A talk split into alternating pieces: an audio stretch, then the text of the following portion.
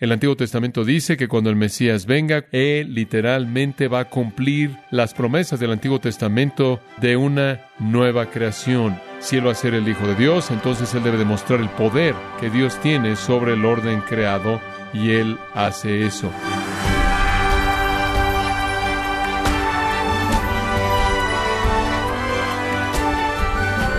Estamos muy agradecidos por su tiempo y sintonía en gracia a vosotros con el pastor John MacArthur.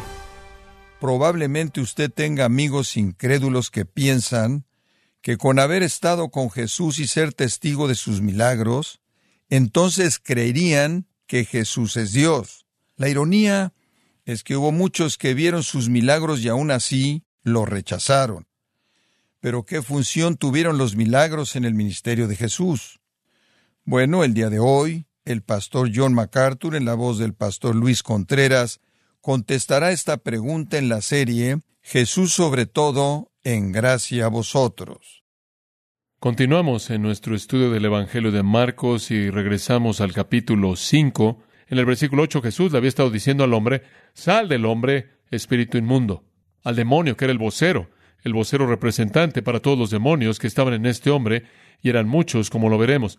Sal del hombre espíritu inmundo. En otras ocasiones, en el registro del Nuevo Testamento, él dijo cosas muy parecidas a esa.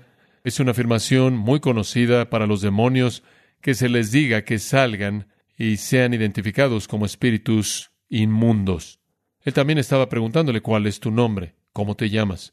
El hombre tenía un nombre, estoy seguro, pero para ahora el nombre humano ha sido sujetado. La personalidad del hombre ha sido dominada de tal manera que esencialmente ya no existe. Y entonces el nombre que se le da en respuesta es el nombre que se relaciona con la fuerza de los demonios que ahora viven ahí, en él. Y entonces el demonio vocero le dijo a Jesús, mi nombre es Legión porque somos muchos, llevando por lo tanto a escoger el nombre. Y simplemente para mostrarle lo que significa Legión, realmente no es un nombre, es una designación militar. Y una legión llegaba a tener hasta seis mil soldados, seis mil soldados romanos. Jesús saca ese nombre, Él está demandando el nombre porque quiere demostrar la amplitud del poder de Él sobre los demonios. Una cosa es expulsar un demonio de una persona, otra cosa es enfrentar a miles de demonios con un mandato simple. Ellos no quieren salir del hombre, no quieren ser enviados al foso, ellos ni siquiera quieren salir de la región, porque comienzan a rogarle apasionadamente que no los saque del país. Versículo 10. No están listos para el lago de fuego, ese es el futuro. Todavía no ha llegado el momento. No están listos para el foso, no quieren ir a ese lugar de encarcelamiento en donde no pueden operar. Ni siquiera quieren dejar la región en la que están, el país en el que están. Han desarrollado el escenario perfecto para su promoción del reino de las tinieblas. Tienen sus propias religiones, sus propias sectas, sus propios ídolos. Es un contexto deseable para su operación mala. Y este hombre maníaco solo es una característica de su operación mala, sin duda alguna. Probablemente habían muchos más demonios operando en esa área mediante la religión falsa, sin manifestarse a sí mismos, de tal manera que esos líderes religiosos falsos se vean respetables, inclusive morales. Quieren quedarse ahí para seguir haciendo lo que están haciendo, quieren continuar, no es tiempo para su tormento eterno, no quieren irse al foso y entonces tienen un plan, versículo 11. Estaba allí cerca del monte un gran hato de cerdos, paciendo. Ahora esto nos recuerda de nuevo que están en territorio gentil, ¿verdad? Los judíos no crían cerdos. Esta es una operación gentil y este es un hato grande, grande según el versículo 13. Hay dos mil cerdos en este hato. Entonces, esta es una empresa más bien significativa. Inclusive pudo haber sido una empresa de la villa con esa cantidad de cerdos. Entonces los demonios le dicen en el versículo 12, envíanos a los cerdos para que podamos entrar en ellos. Inevitablemente alguien me va a preguntar por qué querían entrar a los cerdos. No lo sé. Me da gusto reportarles que no sé por qué los demonios quieren hacer algo. No opero en esa esfera, no conozco a los demonios lo suficientemente bien como para conocer sus motivaciones. No tengo idea fuera de decirle que quieren la libertad para dañar. Y si usted no puede dañar mediante un hombre, puede dañar mediante animales. Es posible que un animal pueda ser poseído por los demonios? Obviamente lo es. Es posible que un demonio literalmente pueda controlar la conducta de los animales. Los animales no tienen conciencia de sí mismos, no tienen una personalidad. Lo siento, su perro no tiene personalidad. Usted cree que la tiene. Tiene ciertas características de conducta que son únicas pertenece a ese animal, pero no es consciente de sí mismo, no es una persona. Y entonces tiene un cerebro y conductas que los demonios pueden dominar, y la acción misma de los cerdos, como veremos en un momento, indica lo que los demonios hacen. Crean caos, quitan el instinto normal y el refreno normal que inclusive los animales tienen y crean resultados violentos y mortales. Ahora, simplemente como un comentario al margen aquí, una pregunta que me sorprendió, que me cautivó conforme estaba pensando en esto, los demonios están rogándole por misericordia. Dice que los demonios le rogaron. Están rogando. No es solo una petición, digo, está saliendo de este hombre y este demonio, en nombre del resto, está rogándole a Jesús. Y usted sabe, usted podrá pensar, envíalos al foso. El mundo sería un lugar mucho mejor si tuviéramos dos mil demonios menos o cuatro mil o los que hubieran habido en esta legión. No tiene ese sentido y, de hecho, mientras que lo hacen, mándalos a todos al foso. ¿Por qué no quitarle al mundo los demonios? ¿Sabe una cosa? Algunas personas que se dicen cristianos, algunos predicadores que creen que Dios está en algún tipo de lucha con los poderes del infierno y que algunas veces Satanás gana y algunas veces él gana, y eso es absolutamente absurdo. En cualquier momento, en cualquier instante, Dios podría tomar a todos los demonios que existen, decenas de miles, por decenas de miles, miles y miles, los incontables, sin duda alguna, millones de demonios que existen, y Él podrá colocarlos en cadenas instantáneamente. Dice usted, ¿cómo sabes eso? Apocalipsis 20 dice, en el futuro, en el milenio, eso es exactamente lo que Él va a hacer. Él va a encadenar a Satanás y a todas sus fuerzas durante mil años. Él lo podrá hacer en cualquier momento, en el momento que quisiera. El hecho de que no lo hace ahora indica que Él no quiere hacerlo ahora, porque sirve en un propósito lo cual es lo que hace tan torpe que la gente anda por todos lados pensando que pueden decir a los demonios qué hacer, atando demonios aquí, atando a Satanás aquí, atando demonios allá. En primer lugar, usted no tiene autoridad, se están riendo de usted, así como se rieron de los hijos de Seba y dicen, a Jesús conocemos y a Pablo conocemos, pero ¿quién es ese hombre? Pero en segundo lugar, encajan en el propósito divino. Satanás vino a Dios y dijo, quiero a Job. Dios dijo, adelante porque sirve mi propósito. Pablo en 2 Corintios capítulo 12 dice, Dios permitió que Pablo tuviera un mensajero de Satanás. Mensajero es angelos, un ángel satánico. Ese es un demonio que creó un aguijón en su carne y él oró tres veces que lo quitara y Dios le dijo, no lo voy a quitar porque mi fortaleza es perfeccionada en tu que tu debilidad y vas a aprender a ser humilde a través de esto. Y fue Pedro en Lucas 22. Jesús le dice a Pedro, Satanás quiere tenerte para zarandearte como trigo. Bueno, ¿qué le dijo? No, no, le dije sí. Jesús le dijo, sí a Satanás, adelante, es tuyo. Sacúdelo porque cuando se vuelva va a poder fortalecer a otros hermanos. Cuando Él salga de esto triunfalmente y su fe quede intacta, Él va a ser un mejor apóstol y un siervo más eficaz. Dios tiene sus propósitos. Él puede detener la operación satánica instantáneamente, atarlos a todos o arrojarlos a todos al foso inmediatamente, inclusive al lago de fuego. Pero Él tiene sus propósitos. Él deja que la maldad siga su curso total porque le trae gloria muestra la maravilla de su gracia y también muestra la maravilla de su ira. Él lo va a detener cuando Él esté listo para detenerlo, pero Él todavía no está listo para hacer eso. Su deseo diabólico es operar en el mundo físico y por ahora Él lo permite. Si no es mediante humanos, mediante animales.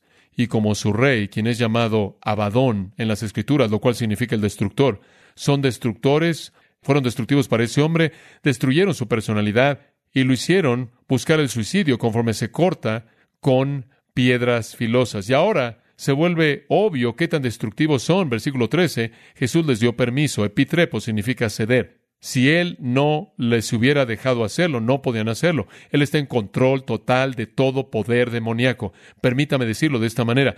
No hay un solo demonio rebelde en la existencia, en el mundo sobrenatural, que haga algo que Dios no quiere que haga o que le permita hacer. Como siempre, hacen lo que es destructivo. Entonces Jesús les dio permiso. ¿Por qué? ¿Por qué? Bueno, una razón. Porque cuando llegaran a los cerdos, probaría que ellos habían dejado al hombre y no quieren dejar al hombre. Entonces Jesús, de manera visible, está demostrando su capacidad de liberar a una persona de miles de demonios. En segundo lugar, esto prueba el poder sobrenatural inmenso que Él tiene. Y en tercer lugar, hacer esto muestra los propósitos destructivos de los demonios, porque no toma mucho tiempo para que ellos destruyan al hato entero. Versículo 13, y saliendo aquellos espíritus inmundos entraron en los cerdos, los cuales eran como dos mil, y el hato se precipitó en el mar por un despeñadero, y en el mar se ahogaron.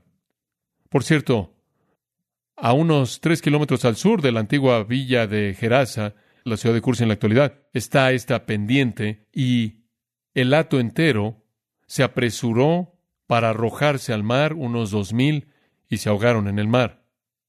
La destrucción llegó rápido, realmente rápido. No hay comentario por parte de Mateo, no hay comentario por parte de Marcos, no hay comentario por parte de Lucas para explicarnos por qué sucedió esto, pero revela, como dije, la liberación del hombre, revela, como dije, la liberación del hombre, demuestra el poder de Jesús de liberar al hombre y ciertamente manifiesta la intención mortal de los demonios. Son caóticos, los cerdos se vuelven violentos, enloquecen, buscan destruirse a sí mismos como el hombre poseído. Se han vuelto lo que él era. Sé que la asociación de animales les molestaría esto. Probablemente concluirían que los dos mil cerdos valen más que un hombre. Y los socialistas y los liberales que escriben de esto dicen, oh, oh, esto es algo horrible. Esta es una indicación de que Jesús no era Dios porque él acababa de destruir la economía de la villa. Realmente no. Por cierto, en la historia entera, en Mateo, Marcos y Lucas, los dueños de los cerdos nunca dicen nada acerca de sus cerdos muertos. Y si hubiera sido un negocio de la villa, lo cual bien pudo haber sido, nunca se quejaron por eso tampoco. Realmente no destruyó al hato entero. Solo tuvieron una venta prematura de puercos. Quizás habían estado planeando que esos cerdos siguieran un poco más. Algunos de ustedes que trabajan con animales, digo, ¿por cuánto tiempo tienes un cerdo antes de que estés listo para tener tocino y costillas de cerdo y todo eso? Lo que sucedió fue que probablemente desarrollaron un tipo de negocio de exportación porque tenían tanto puerco. Comenzaron a moverse en toda dirección y fue disponible, créanme.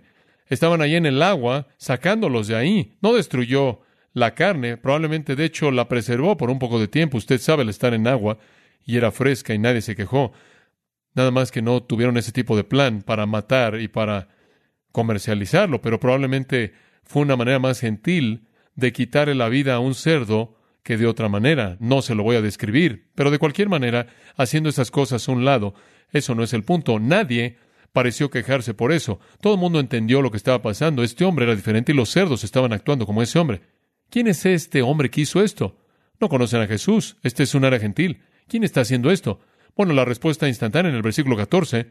Y los que apacentaban los cerdos huyeron y dieron aviso en la ciudad y en los campos y Lucas dice lo mismo, reportaron en la ciudad y en el campo, lo cual significa que simplemente fueron por todos lados, la gente viviendo en la ciudad, la gente viviendo en áreas rurales, y se movieron lo más rápido que pudieron para poder esparcir lo que pasó. Esto me lleva a pensar que probablemente este es un negocio a nivel de la villa, probablemente no habría sido una persona, un par de personas que eran dueños de este hato tan grande, sino que más bien la villa entera y todo el mundo que estaba involucrado en ella, la gente en esa área. No obstante, la gente toda salió a ver lo que había pasado. De hecho, Mateo dice en Mateo 8:34, la ciudad entera salió. La ciudad entera salió. Todo mundo, todos atraídos por el testimonio tan raro. ¿Qué pasó? El hombre violento que todo el mundo había conocido, ¿qué? Él está postrado y los cerdos se arrojaron al mar. Esto va más allá de la comprensión de todos ellos. Salen para conocer qué pasó. Nadie demuestra enojo por los cerdos por el hecho de que los cerdos se ahogaron, y nadie demuestra tristemente gozo por el hecho de que el maníaco ya ha sido sujetado. Y ellos se habían esforzado mucho por tratar de hacer eso, por encadenarlo repetidamente, y él siempre rompía las cadenas. Y ese no es el punto. El punto del maníaco siendo sujetado y el punto de los cerdos siendo ahogados no es el punto. Versículo 15. Vienen a Jesús y ven al que había sido atormentado del demonio y que había tenido la legión, sentado, vestido y en su juicio cabal. Sofroneo es el verbo griego, significa ser sensato, estar en control. Él está vestido en su juicio cabal, el mismo hombre que tuvo la legión. Y observen cuál fue la respuesta. Tuvieron miedo. Extraño. Solían tener miedo. No se acercaban a este hombre sin tener miedo, ¿verdad? Él era tan violento. Él los asustaba a todos, los aterraba. Ahora él está vestido y no está desnudo. La transformación es total. Él está sentado, no está fuera de control. Él no daña a nadie, no es peligroso. Él está en silencio, no está gritando. Él está entre los vivos, no los muertos. Él está en paz, no está siendo atormentado. Y ahora tienen miedo. ¿Quién los asustó? Tienen miedo de Jesús. Están aterrados. Fobeo, fobia, significa estar aterrado. Están en una condición continua de terror, porque ahora ellos saben que están presentes poderes espirituales sobrenaturales más grandes de lo que ellos jamás han experimentado. Es el mismo trauma de santidad que usted tiene a lo largo de las Escrituras. Cuando la gente está en la presencia de Dios, creyentes o incrédulos, y están aterrados. Usted lo ve con mano a cuando él viene a casa y le dice a su esposa, vamos a morir. Ella dice, ¿por qué? Porque vi al Señor. Y si lo vi, él me vio. Y vi santidad, él vio pecado, estamos muertos. Es la misma experiencia que Ezequiel tuvo cuando él tuvo una visión de Dios. Entró en coma. Isaías pronunció una maldición sobre sí mismo. ¡Ay de mí! Que soy maldito, soy un hombre con una boca sucia. Es la misma experiencia que Juan tiene en Apocalipsis, cuando él tiene su primer visión del Cristo glorificado moviéndose en su iglesia y él cae como muerto aterrado. No ha pasado mucho tiempo desde que vimos esta reacción. Si usted va ahí de regreso al capítulo 4, versículo 40, ahí al otro lado de la página, cuando Jesús estaba en la barca con los discípulos, tuvieron miedo. Ellos dicen en el versículo 38, Maestro, ¿no te da cuidado que perecemos? Tener mucho miedo. Y después en el versículo 40, cuando él calmó la tormenta, él les dijo, ¿por qué teméis? Porque en otro de los relatos dice que ellos tuvieron miedo cuando vino la tormenta y se aterraron y tenían mucho miedo cuando se detuvo la tormenta. Es más aterrador tener al Dios del universo en tu barca que a la tormenta fuera de la barca. Es aterrador estar en la presencia del poder divino. Los discípulos estaban aterrados aún después de que la tormenta se calmó aterrados de la presencia de Cristo porque ellos sabían que estaban expuestos. Y entonces así es con estos paganos gentiles. Saben que están en la presencia de uno que es sobrenatural, quien es divino, y de manera apropiada tienen miedo. Ahora eso nos lleva al poder final que se manifiesta aquí, y eso me va a tomar tan solo un par de minutos para expresarles esto. Vimos el poder destructivo de los demonios y el poder liberador de la deidad. ¿Qué tal el poder condenador de la depravación? A la mayoría de nosotros nos gustaría creer que con ese tipo de milagro esto llevaría un avivamiento, ¿verdad? Nos gustaría leer que el pueblo entero habría dicho, Señor, no sabemos quién es usted, por cierto, cuál es su nombre, y podría, por favor, decirnos quién es y de dónde vino y decirnos que puede liberarnos de los poderes de Satanás, podría liberarnos de los poderes de las tinieblas, podría usted cambiarnos, puede transformarnos, cuál es su mensaje, qué tipo de persona es usted, de dónde vino, díganos, por favor, díganos, hemos visto su poder, queremos conocer su poder, de la manera en la que este hombre ha experimentado el poder de usted, queremos conocer qué poder transformador es este. Nos gustaría pensar que un milagro de esta escala, tan masivo, tan manifiesto, sería convincente. Así es como responde, no obstante, versículo 17, y comenzaron a rogarle que se fuera de sus contornos. Váyase, Señor. Por cierto, Lucas dice, toda la gente lo dijo, es un clamor universal, váyase. Es sorprendente. En lugar de que quisieran oír más, sus almas depravadas, endurecidas por el pecado, no solo el terror de la santidad, el terror de la presencia divina, conforme ven que es mucho más peligroso para ellos el terror de la presencia divina que este lunático pervertido y todos los demonios en él. Tienen más miedo de que Dios puede estar en presencia de ellos, de que Satanás esté en presencia de ellos. Están cómodos hasta cierto punto con Satanás. No hay una palabra de gratitud por parte de nadie por la liberación del terror de este hombre violento. No hay una palabra de gratitud, no hay una expresión de gozo, no hay una pregunta acerca de quién es Él y de dónde viene su poder.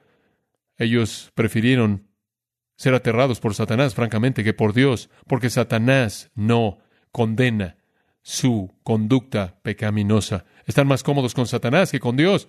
Están más cómodos con el pecado que con la santidad. Así es la naturaleza de la depravación. Así son todos los pecadores. Es más cómodo estar en la presencia de la maldad que estar en la presencia de la justicia. Esa es una de las razones por las que el mundo odia a los cristianos. Las fuerzas masivas de la maldad son más bienvenidas que el poder impresionante de Dios. Un hijo de Satanás es bienvenido con más gusto que el Hijo de Dios. Así es el poder mortal de la depravación para condenar al pecador, y usted puede hacer un milagro que va más allá de toda contradicción, y ese milagro, con todo su poder, no puede superar la incredulidad, no puede cambiar el corazón. Observe la respuesta no solo de estos gentiles, observe la respuesta de la nación entera de Israel. ¿Qué dijeron? No queremos que este hombre reine sobre nosotros, crucifícale. Juan 3:19, los hombres amaron más las tinieblas que la luz, porque sus obras eran malas. No hay justo ni aun uno, no hay quien haga el bien. Todos a una se desviaron. La predicación de la cruz para ellos es locura. Son de su padre el diablo. Están muertos en delitos y pecados. Caminan según la corriente de este siglo. Están bajo el poder del príncipe de la potestad del aire. Son controlados por los deseos de la carne, los deseos de los ojos y la vanagloria de la vida. Por muy poderoso que fue el milagro, el poder de la depravación es más fuerte. Ese milagro no va a romper el corazón duro, como la vida y ministerio entero lo prueba. Tiene que haber otro milagro que se lleve a cabo, y ese es el del poder regenerador de Dios, que tiene que venir al corazón y romper el corazón duro y reemplazarlo con un corazón de carne. No quieren más de Jesús, no quieren más de su presencia santa. Entonces él respondió a su petición, versículo 18, conforme se metía a la barca, eso es tan triste, se metió a la barca para partir. Nunca regresó ahí, pero él fue a territorio gentil más adelante, lo veremos en el capítulo 7 en un momento, pero él se fue, se metió a la barca y se fue. Es algo tan triste. Qué oportunidad, qué demostración de la condición miserable, la ceguera y la mortandad del corazón humano. Por otro lado, versículo 18, el que había estado endemoniado le rogaba que le dejase estar con él. Este hombre no quiere vivir otro día sin Jesús. Estoy convencido de que hubieron más palabras con ese hombre y que no solo fue librado de los demonios, sino que él ahora es un discípulo de Jesucristo. Creo que él está comprometido con seguir a Cristo con todo lo que él sabe, con todo lo que hay en su corazón. Él está rogándole a Jesús. Él no quiere vivir otro día y dar otro paso a menos de que esté en la presencia de Cristo. Esta alma atormentada ha vuelto a nacer a una nueva vida fresca, nueva condición social, nueva pureza. Por primera vez, Él desea estar con alguien que es santo. Él quiere estar con los vivos, y no solo con los vivos, sino el que en sí mismo es la vida. Él nunca querría estar en ningún otro lugar fuera de su benefactor eterno. Eso es un discípulo, ¿no es cierto? Pero hay otra sorpresa aquí, porque en el versículo 19 Jesús le responde de una manera que podríamos pensar que es un poco rara. Versículo 19. Mas Jesús no se lo permitió. Jesús no se lo permitió. No fue apropiado para que él fuera con Jesús, sino que le dijo, versículo 19, mas Jesús no se lo permitió, sino que le dijo, vete a tu casa, a los tuyos, y cuéntales cuán grandes cosas el Señor ha hecho contigo y cómo ha tenido misericordia de ti. ¿Quieres decir que vas a enviar a este hombre para ser un misionero? Absolutamente. Dices, él no tiene preparación. Es correcto. Este es un buen recordatorio, ¿no es cierto? ¿Cuánto tiene usted que conocer para ser un misionero? ¿Cuánto tiene usted que conocer para ser el único misionero en el país? Este, por cierto, es el primer predicador que Jesús jamás envió. Él no ha enviado todavía a los apóstoles. Él no ha enviado todavía a los setenta. Esta es la primera persona que Jesús jamás envió a predicar su nombre, y él es un gentil que tuvo un pasado bastante malo. Y cuando él dio testimonio, era no sé cómo decirles esto, pero solía ser un maníaco desnudo. Ah, muy bien, viviendo en las tumbas y... Ve a casa. Él dice, ve a casa, haz los tuyos y cuéntales qué grandes cosas el Señor hecho por ti. Aquí él se identifica a sí mismo como el Señor y cómo él tuvo misericordia de ti. Oh, esto es tan maravilloso. ¿Qué es lo que se necesita para poder ser un testigo del poder de Cristo? El hecho de que Él ha operado en tu vida, ¿no es cierto? Desde el momento en el que usted fue convertido, desde el momento en el que usted fue transformado, usted heredó inmediatamente la responsabilidad de proclamar el nombre de Cristo. Ve a los tuyos y cuéntales cuán grandes cosas el Señor echó por ti y cómo Él tuvo misericordia de ti. La fe verdadera se manifiesta en qué? Obediencia. Y se fue. Versículo 20. Y comenzó a publicar en Decápolis. Lucas dice Decápolis, la ciudad entera. Bueno, ese podría ser el primer punto. Marcos añade Decápolis. Decápolis es una región de diez ciudades, por eso Deca, una liga de diez ciudades influenciadas por los griegos al este del Jordán. Y él fue avanzando por esas diez ciudades. Este hombre que no conocía nada más que un testimonio, que sería absolutamente solo posible de explicar por el poder de Dios en Cristo. ¿Acaso su ministerio tuvo un efecto? Vea el capítulo 7 por un minuto. Más adelante Jesús regresa a la región gentil de Tiro, por Sidón y al mar de Galilea en la región de Decápolis. Jesús visita la región de Decápolis y le trajeron a uno que era sordo. Y espera un momento, ¿por qué le traerían a él a alguien que era sordo? Él no ministró en esa área, él solo había estado en una ocasión en el encuentro con este maníaco. Escuche, el testimonio de ese hombre se había estado llevando a cabo en los meses antes de que Jesús llegara y le estaban trayendo gente a él gente que necesitaba ser curada. Esa es la historia maravillosa. Y claro, Jesús respondió, tocó la lengua y los oídos de esta persona sorda y muda, y vino la curación. Versículo 1 del capítulo 8, en esos días, cuando de nuevo hubo una gran multitud. El testimonio del hombre, de Jesucristo, le había hecho saber a toda esa región quién era Él y cuando Él regresó las multitudes estaban ahí para recibirlo. Qué hombre tan fiel. ¿Cuál fue la respuesta a su testimonio de regreso al capítulo 5, versículo 20 al final del versículo? Todo mundo se sorprendió. Taumazo. Admirar con maravilla. Aquí está el primer misionero que Jesús jamás envió. ¿Le dice eso un poco a usted de la gracia? Recuerda Isaías que dijo, no me envíes a mí. Yo soy hombre de labios inmundos. Bueno, este hombre podría haber dicho, no me envías, hombre, yo tengo una reputación terrible. Si me acerco a la gente van a correr. Esto es gracia sobre gracia, ¿no es cierto? La transformación cambia todo. Y él fue obediente. ¿Qué sabía él? Dice usted, bueno, quizás yo sería más obediente si conociera más. ¿Eh? ¿Qué conoció él? Él sabía que había sido transformado. Si usted es cristiano, usted sabe eso, ¿no es cierto? Entonces usted es responsable por ser tan fiel como él lo fue.